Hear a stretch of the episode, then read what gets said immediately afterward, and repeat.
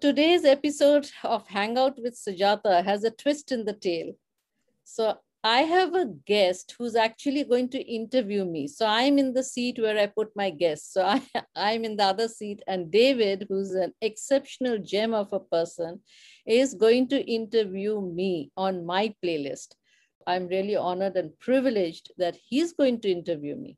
It's like it's like if i if i had to say how delighted i am i would say oh today you know i'm going to be interviewed by say oprah winfrey or something like that. So maybe the male counterpart of oprah winfrey. David okay? Just to give the audience a perspective that how excited i am as to who is interviewing me. It's always the the person that matters and the content flows according to the conversation. What i would like to say is thank you for the privilege of being able to interview you from our from our experience and our conversations. You have an extraordinarily interesting and powerful story to tell. And uh, it's a it's a, always a pleasure to to hear you.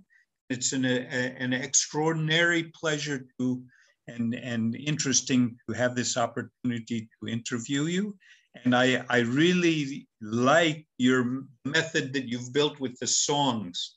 So maybe exactly what you just said. Let's jump in with the first song, and then eh, I, I won't have to guess what the connection of the song is to you because I'll be able to ask you, and then you can expand upon it, which is terrific.